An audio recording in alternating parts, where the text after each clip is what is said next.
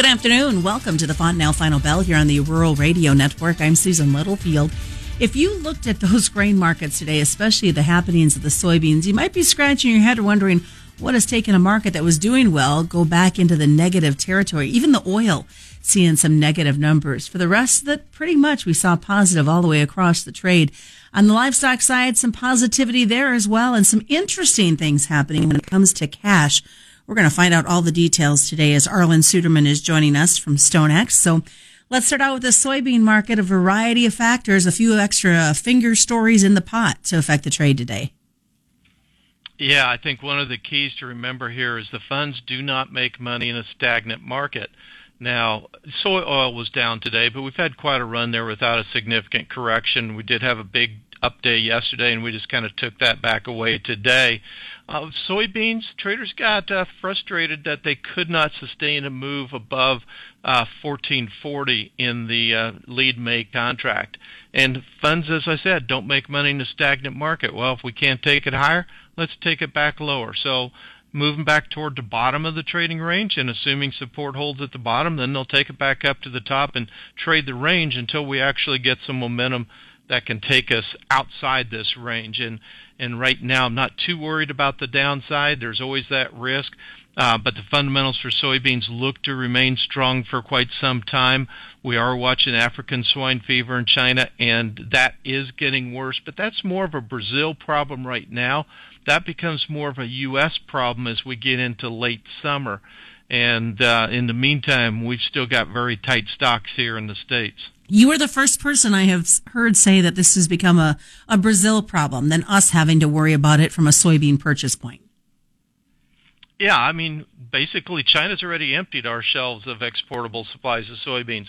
The question is, did they take too many soybeans and not leave enough, or not uh, for processors through the summer months? I, I, what I was have been expecting, and have said previously on this program, is that I expected exports to end up higher than what USDA is currently indicated, and that therefore we can't take stocks much tighter, so we'd have to increase imports and cut crush in order to balance the balance sheet. Well, and and mainly I was expecting exports to come in strong, like China usually comes back here in August ahead of our our harvest. But with the slower demand from Brazil right now. I think that's going to stretch Brazilian supplies through summer, and I don't expect China to come back to the United States now until about harvest time this fall. And if that's the case, then I think it's possible for us to end up hitting USDA's target, not having to hit the crush or reduce crush any significance. And so I feel a little bit better about that. Um, but it does mean, though, that it could reduce exports for the coming year. I have reduced my Chinese consumption numbers and import numbers by several million metric tons, a little over 100 million bushels, and more adjustments could be made if they don't get a handle on this disease soon. So, and, and we were talking about this earlier uh, this week during the program. How much pressure is it putting on these soybean acres, knowing that, like you said, the shelves have been kind of cleaned out and uh, numbers can change with what we saw last Wednesday from the USDA? Yeah, I think the market has to assume right now that African swine fever is going to be gotten under control again. Uh, the industry in China is much more commercialized than it was prior to the first round of African swine fever, and that should make it a little easier for them to get a handle on it, get it controlled, not be as long a cycle. They're still going to have to rebuild after that, but I think they'll be able to get a better handle on it. Um, but overall, we still got to work our way through this. Got to get to that point and get that demand back we have to assume, is where I was going, that the demand will come back. And if that's the case, even a trend yield on these acres that USDA reported will not be enough. We have to have more acres, or we're going to have to ration that demand with higher prices. And so that's what the market can't really get away with assuming, well, demand is going to soften enough so we don't really need the acres. That's a risky assumption at this point. What are you hearing when it comes to weather conditions in the safrinha corn crop? Yeah, it's interesting because we hear about all the dryness, below normal rains, etc. And frankly, most of Brazil's safrinha corn crop has received below normal rains. Now, normal is still pretty significant in northern parts of the belt in Mato Grosso. So I looked at rainfall totals over the last 30 days. They've had regions there that have had 8 to 10 inches of rain. Now, most of those rains were in the month of March and have started to back off as they typically do this time of year. And once we get into the last half of April, they tend to shut off pretty significantly as the rainy season comes to an end.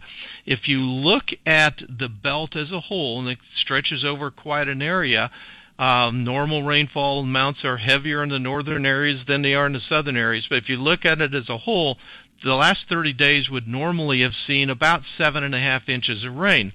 And it's been considerably less than that, a little over four inches of rain. But if you look at southern areas, they've only had a couple inches of rain, and some areas have only had like a half inch of rain over the last 30 days. The real stress right now is in the southern half of the Safrinha belt. The northern half is primarily in Mato Grosso and closely surrounding areas. The corn looks real good there, and uh, they could still have above trend yields, although the lateness of the planting of the crop means that some of it's still vulnerable if the rain shut off. It's the southern half that is hurting, and frankly, the southern half is expected to stay dry for the next month and that means that we're probably going to have significantly reduced yields. We've reduced our estimate by about 3 million metric tons. Our team down there in Brazil did, and we'll probably see more reductions to come. All right, well, stick around, folks. we come back, we're going to hit this livestock pretty hard as meat demand. Where are we sitting with that? Packer margins, and of course, what's been happening with this cash cattle trade as we sit on a midweek. Broadcasting today from the Nebraska Soybean Board studio, which is brought to you by the Nebraska soybean farmers and their checkoff. It's the Fontenelle Final Bell. Welcome back to the Fontenelle Final Bell here on the Rural Radio Network. I'm Susan Littlefield. As we continue the conversation with Arlan Suderman, he is with StoneX. Can I kind of switch gears a little bit and look what's happening on the livestock side. Meat demand. I love the fact when you talk about meat demand and it is solid, which means hopefully some good news is coming the way of our producers. Yeah, absolutely. And uh, as we look at the data for the past year, we've seen that domestic meat demand has increased by about 11% over the past year as consumers have become more educated about the cuts of meat and how to prepare the cuts of meat and they've increased their taste for meat and for preparing it. And that's good. That can that can give us increased demand for years to come and we, are grateful for that. Um, we also are seeing a strong export demand and uh, particularly with uh, African swine fever revigorating itself in China now but other countries as well. So we have this strong demand for product, but we're having limitations on the supply. For hogs, we've got the lower numbers of hogs. I mean, we've got some barns in Iowa that are empty and planning on staying empty until the spring. Um, excuse me, until the fall. Um, even with these margins that are out there that uh, they could be filled, but they're reluctant to fill them up to trust this rally. But on the cattle side, uh, we've got the cattle, but we got limitations on processing. Um, the packer margins are estimated at over $500 a head by some sources. Uh, that would seem to be that they've got the incentive to move as many cattle through the system as possible and kind of fill that demand. But one of the problems that we're seeing is all of the requirements that were put in place over the last year to protect the workers in these processing plants from COVID 19 put limitations on how on capacity on how many animals you can move through the system and how much product you can move through the system it just backs it up so there appears to be some type of a, a limit so to speak and basically we're having trouble uh, processing more than 120 to 122,000 head per day. So the only way to really get more through the current plants is to expand the week. And right now we're at about 5.7 day week. You'd have to take it closer to six day week, more overtime, etc. But there are also labor limitations on what we're able to do there as well.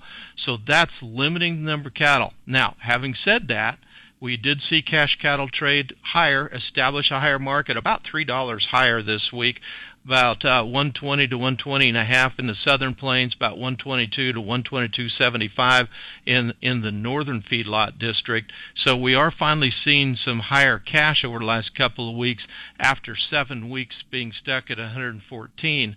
Um, but this is really limiting. If we could have more capacity from the processors, I think we could be pulling a lot more cattle and giving a lot more leverage to the feeder than what he currently has.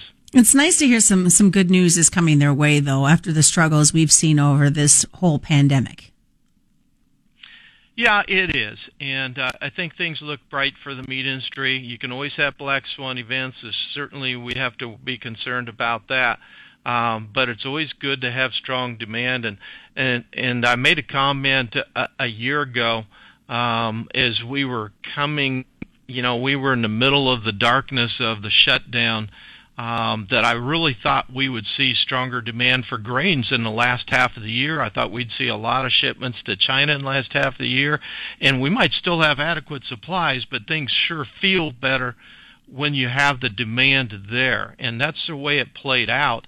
And then what you, we added in there that I had no idea we would do so much of is four trillion dollars inserted into the cash of the con- into the hands of the consumer via fiscal and monetary stimulus. Those things have worked together now to to really brighten the outlook for agriculture.